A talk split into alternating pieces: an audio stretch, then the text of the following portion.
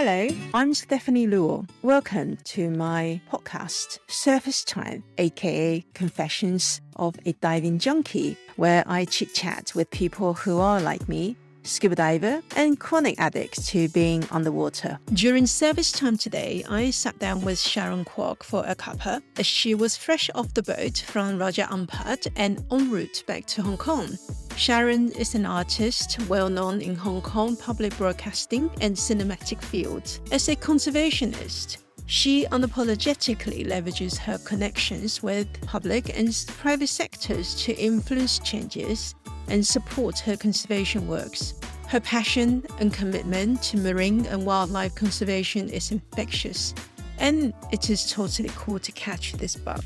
And then so it started recording. I'm going to record this one just in case of this one bit of work, and which they always do that to me. Well, if this were my home, the whole outside would be one big cage. Are they? Well, I have lots of parrots. Ah, uh, yeah. I also do parrot rescue, but then it'd have to be a cage that I can open in case they want to fly and come back. And did they actually go out? Do they recognize their way back? Not all of them. Only the ones I trained. Well, parrots are not pigeons. Yeah. And also in Hong Kong, I live mid-levels, and it's quite dangerous because we have over eight hundred raptors just on Hong Kong Island alone. Yeah. There's a crested goshawk living in my garden. When he's around, songbirds that are just wild, just hanging out, they all make a fuss, so I know he's around. Uh-huh. He actually got, I think he got sick once. I think he ate some poisonous something or other, and he flew into a fencing in my garden, and I caught him. I brought him to Kaduri Farms, and he recovered. They sent me video of him flying off, and three months later, he shows up in my garden again. I thought, great, he's way out in the new territories. It's great. He should be happy. Wild wilderness, lots of food. Nope, he had to come back to the city. It's crazy. Hong Kong City is not the best place for wild birds, I don't think, but mm. they're used to it. In fact, they are messed up. For example, there are a number of corvids that have restructured their time so that they seem to be waking up in the middle of the night. And these are not nightingales, they're corvids. My son jogs at two, three a.m. He likes to jog at night, and he brings his dog. There's a lot of snakes in Hong Kong. So one time his dog got bit by a bamboo pit viper, and uh, we had to bring him into the veterinarian. But I also noticed that because of the street lamp, there's a lot of birds awake at night. So we've messed up their time. They're completely just messed up. Okay. Well, I think in Singapore, birds are a bit normal. You have a number yeah. of corvids, such as starlings. Mm-hmm. I've noticed starlings around here, and I love them. I think they're great. They're quite fearless. I was in some Chinese restaurant on a street corner that was open. So people eating inside, the birds coming in, they're just walking around, helping themselves to leftovers. I think it's great. Yeah. And I think the distinctive feature I noticed is on Orchard Road in the um, early evening. You hear the birds just literally congregate along. Usually around six o'clock-ish, when it starts to get dark, all the birds start making noise. My home is full. Okay. It's a natural instinct. Yeah. So everyone come home. It's getting late. We're going to sleep soon. Come home. It's just, oh. yeah, that's what it is. Sometimes I see hornbill oh, okay. flying in, and occasionally it would park just on the building. Right. right. Yes. You would have the greater hornbill here. The ones that fly near you, do you hear them when they fly? Yeah. There's a sound when they fly. It's the sound of their wings.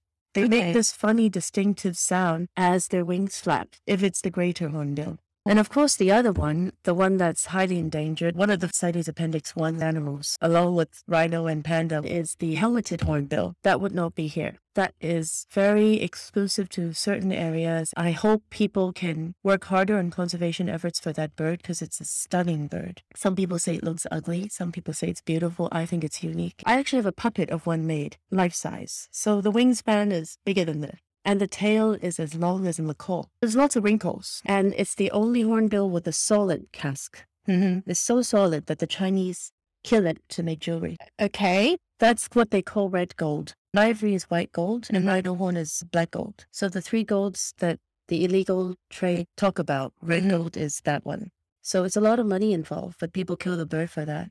It's, it's a very unique bird. You can't easily breed them. It's not like the Bali Myna. You find them a nice aviary, put them in there, they'll sort it out. Even those are endangered, but it's doable. Mee's Hill Myna is another one, a big one. There's only, I think, three or four left in the world. That one should be breedable, but they didn't manage. But the helmeted hornbill, it requires a tree that's about the size of this table. It may be a little bit smaller, and the height needs to be around sixty to seventy meters high, where they actually nest. And these are usually, they have to find an old, previously used hole. So usually other animals like binturons, mm-hmm. they may have created a hole, and every year other things use it.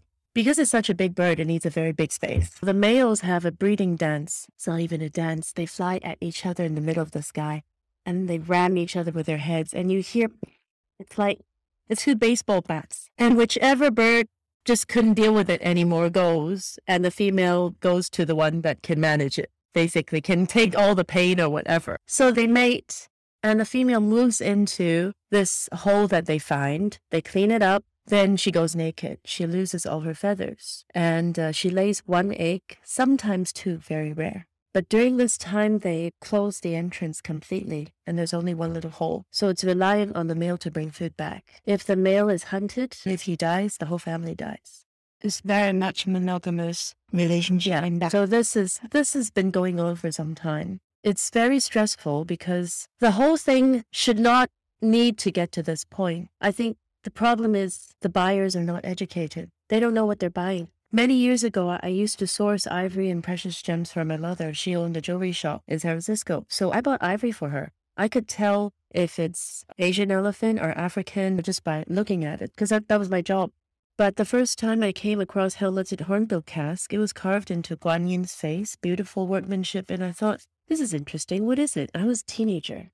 And the person said, oh, it's something from the bird. Looks like a crane. They're not endangered. It's just beautiful, but it's quite rare.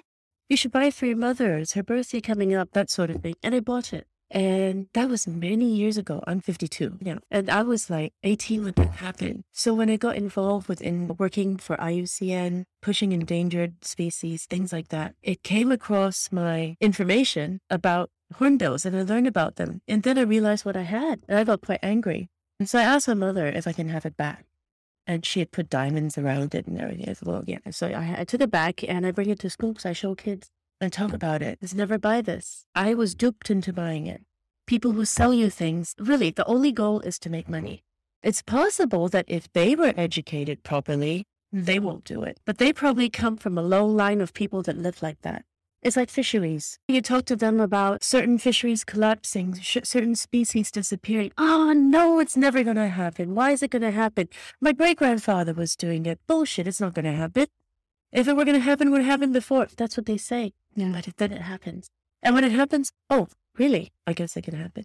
Actually, that reminds me, we got introduced to each other, I think it was about ten, eleven years ago. We were doing the Shark Savers campaign. Yeah. Say no to shark fin soup.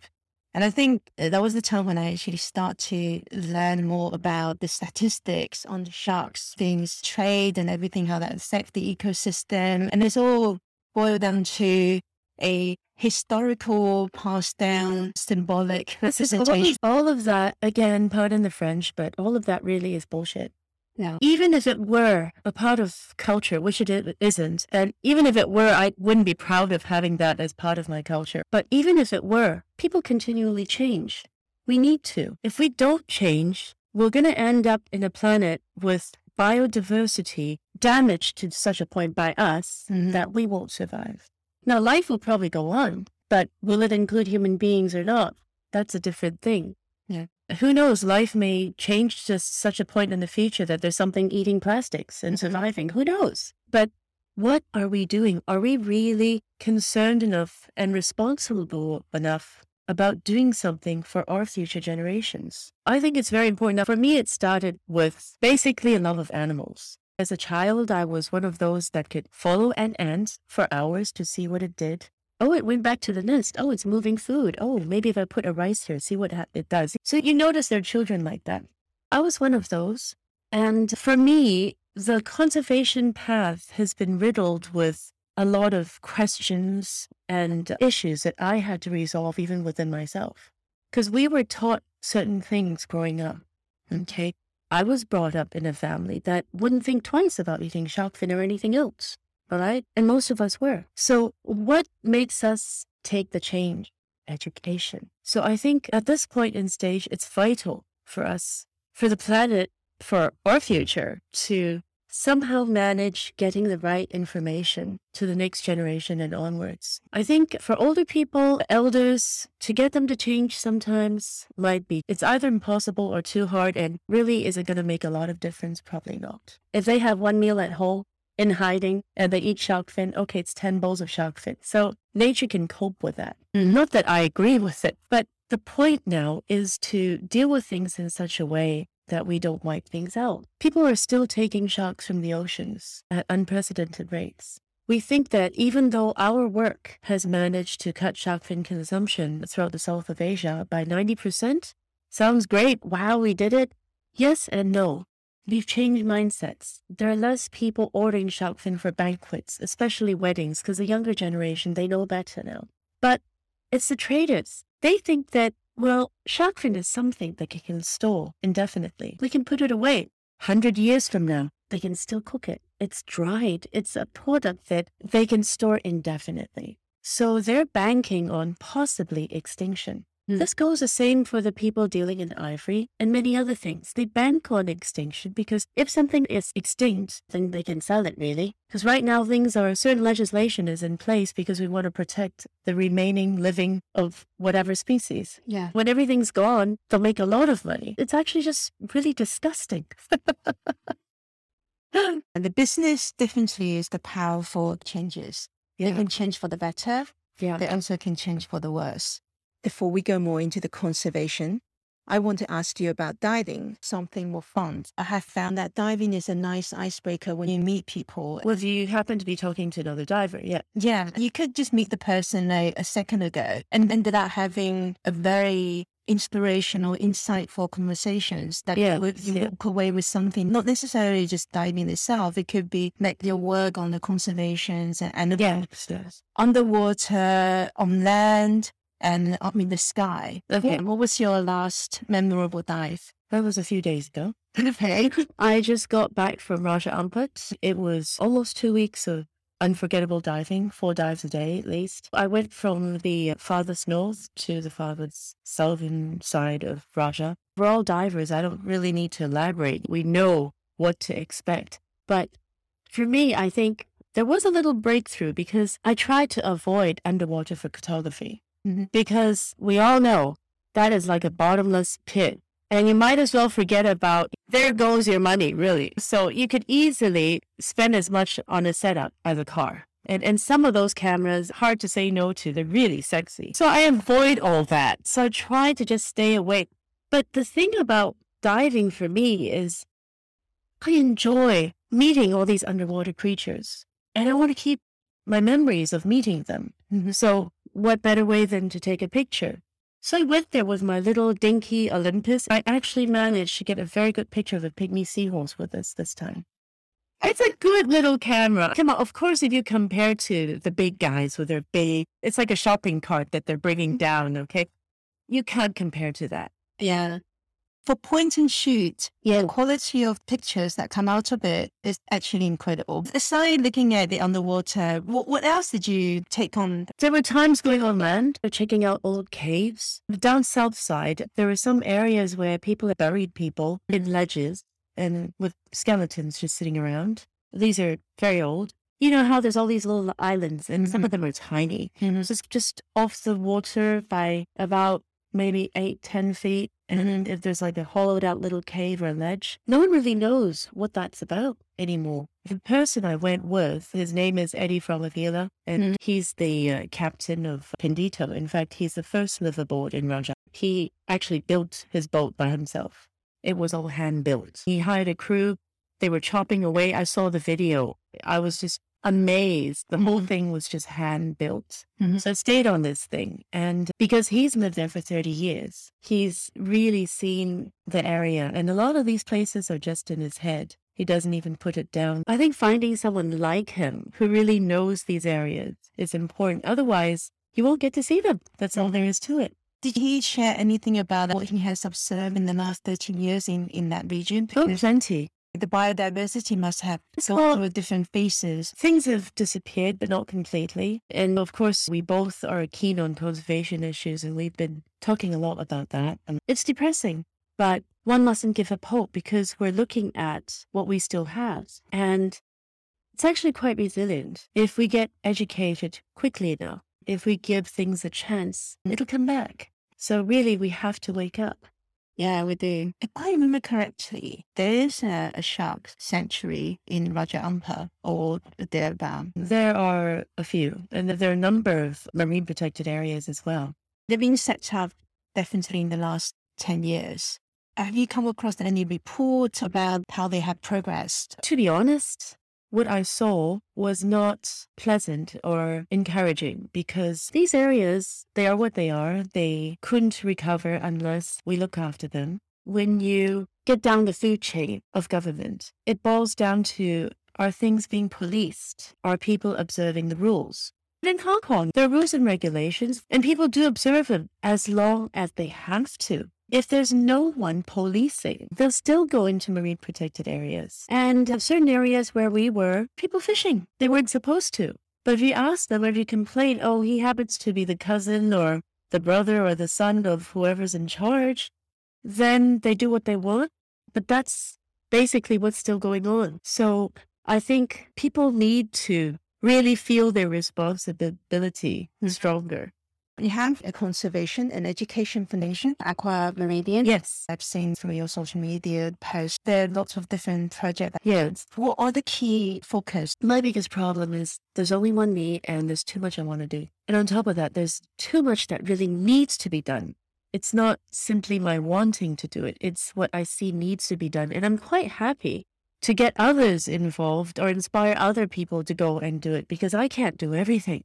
I'm getting run down. Because of the two past years and the whole COVID thing, I've been stationary in Hong Kong for quite some time. That has made me much more aware of what's been going on with some of Hong Kong's local pet trade, and namely parrot.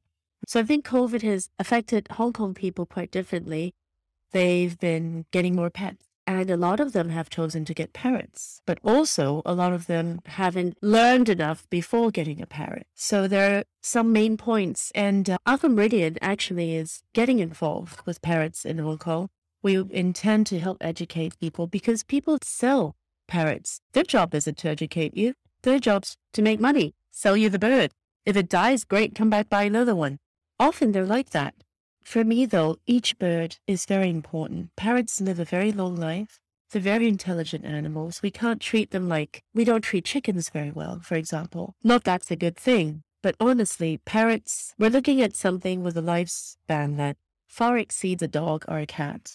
Something that's extremely emphatic. Many parrots, if their owners pass away, they would go into rut, they would pluck their feathers, until there's only a head full of feathers left. Their whole body's like naked. Especially Moluccan cockatoos are quite known for doing that. They get very emotional over things. So people that consider getting a parrot need to consider, first of all, do they want to commit to a pet that lives that long? Secondly, if something happens to them, will there be someone else to take over? Like, I'd make sure my son could deal with it, for example, or something like that. And then, can you manage something that makes a lot of noise? Now, you can train your parrot not to be too noisy, or you know, maybe avoid certain hours of making too much noise, but a parrot is a parrot.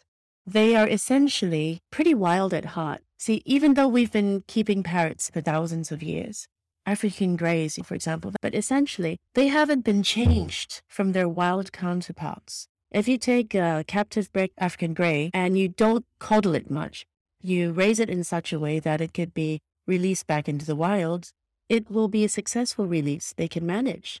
It's not like a dog that we've hybridized and bred and changed so much, or certain cats. These are essentially still animals that are basically similar or same as their wild cousins. So you're dealing with an animal that has all of these instincts. They make noises. They need to call out to each other. They need their flock for comfort and, and companionship. You can't provide them with other birds, you provide them with yourself and your family. You give them time. You need to train your bird. If you keep a bird with yourself all the time and you don't bring it out, you can do that, but you might end up with a bird that isn't well socialized, might end up biting strangers. And when a parrot means it and they bite, it's a serious bite. They're basically flying pliers. Yeah. It's a very strong bite if they intend to. Parrot owners need to ensure that they have basic training of their birds. Now, also, would you happen to have any people at home, any family members that have allergies to bird feathers? There's certain things that you have to consider. Do you have space per bird? For me, I think it's okay if people live in an apartment. At night when they sleep, they put the bird on a perch next to their bed and they sleep, or in a cage near them and they sleep. And at daytime or when they're out and about, they take the bird around with them. I think this is a good way because these birds basically need a lot of intellectual stimulation. They can't be bored. They're like three, four-year-old children. They cannot be bored. They play until they're tired and then they sleep. So you're dealing with something like that. Do you have the energy? Do you want to? Now, if you've decided, okay, you might be able to do that, then you study up on which specific species. Some are larger, some are simply bigger and need more space or could damage things a great deal more. Oh, and they do damage things. Parrot owners generally do have damages in their home. Yeah, they forage. It's their instinct. To stop them, rather than scolding your bird or teaching them not to do it, which you're really not supposed to, you give them enrichment tools, lots of toys for them to destroy. And they will. Mm. So you get them more. Hearing what you just say, this appeared to me that we humans, to a certain extent, especially please, for people who actually decide to have pets, most of the time, I think it's driven by the need to have some connection with something. And the motivation is more to satisfy or benefit themselves rather than the, the animal itself. I don't think it's a bad thing. Whatever motivates a person to get an animal initially may not be a bad thing. The good and bad comes when the person doesn't look after the animal. So some people may happen across a dog on a freeway, pick it up. They've never owned a dog before. They never thought about owning a dog, but then they become the best owner. So it's not really the process or the reason of why you're getting the animal, but what actually happens to the animal is more important, I believe. Parrots get very attached to their owners. Like I'm on this trip, my two favorites that are always with me, one's a large green-winged macaw, the other's an African grey. I drove them off and left them with a, a friend that can manage because I can't trust my husband to manage. He wasn't an animal person, but you, you marry me, it's a package deal. But he's got his own little parrot that he loves a lot now, which is wonderful. Uh, but he can't deal with the bigger birds. So I made sure to take them to someone who knows how to deal with a parrot that may be depressed or anything that might happen to him when I'm away. So it's only like less than a month. I'll be seeing them again. We'll see how that goes. But uh, yeah, you have to think of alternatives. Parrot owners must think of times if they need to go away. Where can they leave this animal? I think that's very important. If we were just looking at uh, relationship between human and animal, like a lot of scuba divers, when we go underwater, you respect the fact that you're in that world. Yes. You don't belong in that world. You also hear stories where over a period of time, we keep encountering the same species and it forms some kind of bonding. The same thing when we bring that back to land, when we have pets, like parrots as an example. They are definitely a highly intelligent bird. And, and I love the way you describe it. Think of them as three, four year old kid that it's time for you to educate them. They are diary. You well, and you have to play with them. It's also quite important to think of it as a relationship. It has to be mutually beneficial for the pet owner as well as for the pet, because it can't be just one side. Well, that's the way it should be. Yeah, okay. It's the way it should be, but not everyone can manage that. I'm going to start working on education on that front, and hopefully we'll bring about some good changes. The, but not just for parrots, though. I think it's for all the pets in general. Well, the motto for my group really is uh, love nature and respect life. It's about everything. For divers, there are those instructors that say, oh, you mustn't touch anything. Oh, you mustn't, you know, go near anything. I'm sorry, I can't. I have to go near something to get a macro shot. You know? I, I try not to touch things, but sometimes things touch you. One of the ladies I admired in the marine conservation field that I had the privilege of meeting is Valerie Taylor. She's lived quite an interesting life. She started out being a spearfishing champion. How does that make a person want to go into conservation? Many years ago, and she's not a young lady at all. Life was very different. We treated the ocean and marine life like it was an unlimited credit card. You can use it as much as you want. It's unlimited. So we found out that's not true. And Valerie, she has filmed a lot of things in the past, of course. You can Google Valerie Taylor online and look for old footage on YouTube. And you'd find that she used to handle lots of animals. But what it was is the animals came and made friends with her. So there is a difference. Like you see something spawning or there's something underwater doing something. You don't go in and disrupt them. But like, for instance, one time I was diving and there was a, a small little wrasse that decided it was curious about me, and wrasses get that way. So it followed me from a whole tank of air. Believe me, I tried to make it last. So it was just following me. It, it followed me everywhere. It came up to my mask and it would pick my mask. I moved forward, it would back up. I back up, it would move forward. It was playing with me. And if it was a dog or a cat, I would have brought it home. It was the cutest little rats. In situations like that, we just feel we're blessed with this magic, but it's not something that we can go and make happen. You can't go and force it. You're not supposed to go and handle these animals because that could hurt them. One time I was diving in Taiwan, and uh, south of Taiwan is beautiful. It's got a lot of wildlife and the water is crystal clear for meters. And you can spot a turtle coming at you from like just a long way away. So when I went diving there that time, I was at uh, a little island called Xiaoliuqiu, and uh, I was experiencing one of the most shocking situations I've seen in my life. So there was this little dive shop with a few gung-ho young guys, all tanned, and yeah, I'm the dive master, I'm the dive guide, and I will train you, all that. There were other people that went into their shop that wanted to learn to dive. These people did not know how to swim at all, and they wanted to experience diving. And they said to them that this is possible. They said, okay, sit and I will teach you how to use the breathing equipment. And this is called a B C. This is a mask and you breathe this way and that. Taught them how to use this. But what they ended up doing was they didn't give them fins. A dive guide would pick them up. So they'd get them underwater from the shore. I was watching all this in shock. They would pick them up by the tank and bring them to a coral outcrop where they would crawl around because they, they had no fins, breaking the coral and pulling little shrimps out of cracks and crevices. And these shrimp were losing their claws just so that they could take a picture underwater with a shrimp. Haha, I'm underwater taking a picture with a shrimp. Now this is utter disrespect for wildlife. This is not the way it can or should be done. I understand these guys were probably trying to start a business and run a business and they need to make some money, but there are rules and regulations in place for good reason. So if you love the ocean, and I assume anyone going into that business should, then there are certain things you cannot do. If the, these people wanted to dive, tell them to go learn to swim first and do it the right way. Yeah. Because one little dive like that isn't going to do anything for anyone other than having a little selfie with a shrimp. What else will it do? It's not going to inspire them to greater love of the oceans. When we try to get people wet, we all do. We want to get everyone diving. Now, for me, one of the main reasons is, you see, it's much easier to get people to help with conservation efforts of land-bound animals, like pangolins, like elephants. So these are animals on land that are charismatic and easy to sell.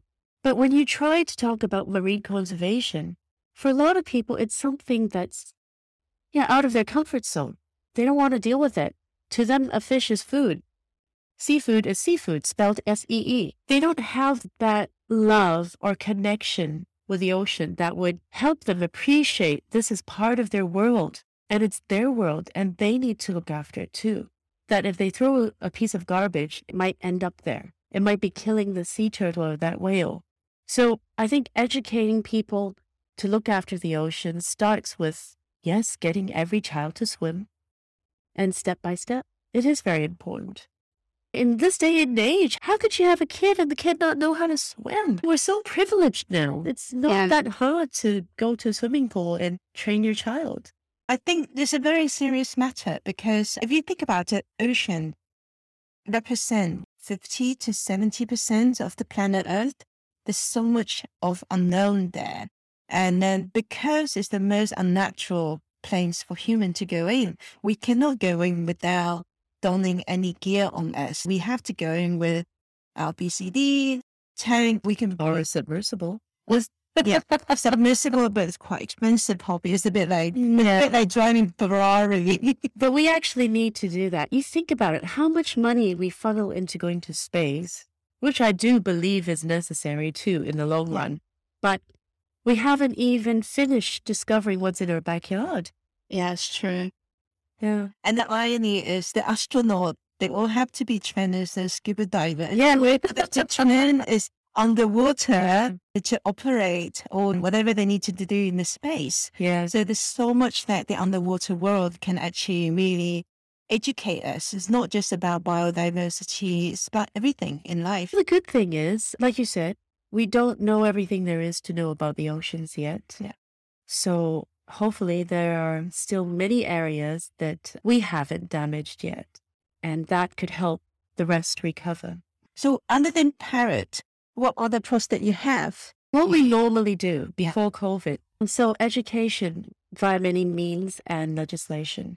We work with governments, or we push the governments to do things. In Hong Kong, we are able to have peaceful protests. I do mean peaceful. There's little kids with their artwork saying, save the sharks, not tear gas and scary stuff, okay? So I used to do a lot of that. I'd go into LegCo and I would voice out and try to get certain legislation passed, such as uh, better protection for an area where the turtles used to nest and lay eggs. Mm-hmm. A lot of rich people bring their yachts there over weekends. Mm-hmm. This needs to stop. We've gotten the legislation through already. Now it's policing. Education-wise, with children, I do a lot of school talks. I do all age groups, from little tiny ones to university kids. Now, the tiny ones, I love sharing fun stories, such as the one time I was diving and a whale shark pooped on me. Kids love talking about poo. And they all laugh. Even you're laughing. There's a child in her. When you talk to kids about poo, everyone laughs. And it's wonderful. Because it's not always jokes. Because when I do talk to them, I work with a, a photo collage. And sometimes it could be a photo of a mother elephant that was killed by poachers. And the baby's sitting next to it crying. So after talking to them about that very sad thing, I would then talk about poo to get them happier again. I, I feed them all this information, which I'm sure they remember because it's given to them in such a way. It's emotional, and yeah. they go home, they talk about it. Yeah. So they remember it, hopefully, and they'll do something about it when they get bigger. Most importantly, I hope that I inspire them so that they become more interested. They can't learn everything from me, Lord no. But if I could start them on the path of being interested, who knows? They might be a wonderful marine biologist someday, or, or a scientist. Who knows? Just planting the seed, and hopefully as the seed grows, and then they will see the difference and behave differently from the, the older generations yeah. and the, the changing the mindset. I think that's really important. Children do change adults' minds. Yeah. One time I remember I was at a banquet, and this was quite a few years ago, but we were working on Finish with Fins in a big way. It was a wedding banquet where they did serve shark fin. I was sitting at the table. I knew that they were going to serve shark fin, so I told the people to give me like corn soup instead. When all the food arrived, there was a little girl there. She was six years old, and she was given a bowl of shark fin, which she refused to eat. She was a very quiet child. I didn't know this child well, but she just sat there. She wouldn't eat. The parents were getting a bit embarrassed, and the parents were trying to get her to eat. Like, you're embarrassing us, you're embarrassing the host, why won't you eat your dinner, blah, blah, blah. And push comes to shove, the child got too much pressure. Finally, she broke down in pride. And she said, I made a pledge at school that I couldn't eat shark fin, and we're killing too many sharks, and the ocean is dying. Wow, that was brilliant. So that's a real story, and well, we do make a difference. Yeah, yeah.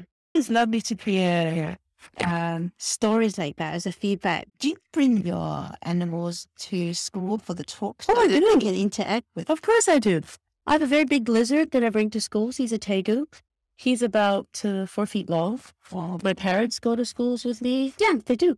I also have a spider too. It's a big black tarantula. He doesn't bite because he's used to handling. Mm-hmm. So How do children react to them? The thing is, there are a lot of children born with an innate love for animals and nature, but sometimes they may be living in an environment that doesn't allow them to keep pets, or they may have a parent or parents that are scared of animals, don't want them, or whatever. Some of these kids may initially start out being scared of things, and then you talk to them, small groups, let them slowly come over and meet the animals, pet them, touch them, handle them, and they realize that there's nothing to be scared of. Of course, you tell them that you can't go up to strange animals and do this.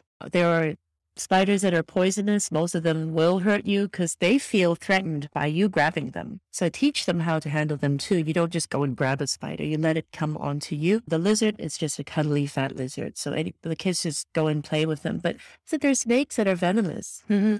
So you have to let them know you can't go up to any strange animal, even if it's someone else's pet. You have to ask the owner first, but it allows them to feel a connection with other living beings, and that might start something. Yeah, and at the same time, respect the boundary as well. Yeah, that's quite important. So I've got this question for you. Like you say earlier, there's so many things you want to do. Think about a butterfly effect. Say you had a magic wand, and you can use it only once. And you just swing at one particular issue. If you get that addressed, everything else will shift. So what would be that one thing you would like to address with the magic wand? The human population. Okay, that's interesting. Yeah, I think we are out of control. Think about it. All of the issues that we're facing now is because there's too many of us, right? So if there's less of us, but we aim for a higher quality of living rather than more of us with due respect to nature. But even if we had demands on the oceans, even if they wanted to eat shark fin soup, if there's much less of us, nature can cope with it. The biggest issue now is there's too much of us and the demands keep increasing. And the people that want to make money, life is tough. They're just doing whatever they can to make ends meet. So they make up their sales pitches. One of the biggest issues now, of course, is China's got money. And the people selling things in China, they make up stories to sell it. So, yeah, population. You can't pick one species or one issue. There's too many issues. But if I had to pick one issue, yeah, think about it. If there's much less of us, we wouldn't have all these problems. In the nineteen seventies, did we ever think that fisheries would collapse? Did we ever have dead zones in the oceans? They were studying Antarctic toothfish and Patagonia toothfish. There was no such thing as Chilean sea bass. That's made up. The fisheries didn't have to think up new and sexier ways to go and harvest more of the ocean until things get to a point where they can rebound. All right, we need to learn to basically watch the guideline and take only what we can so that it's viable. Right now, it's not sustainable.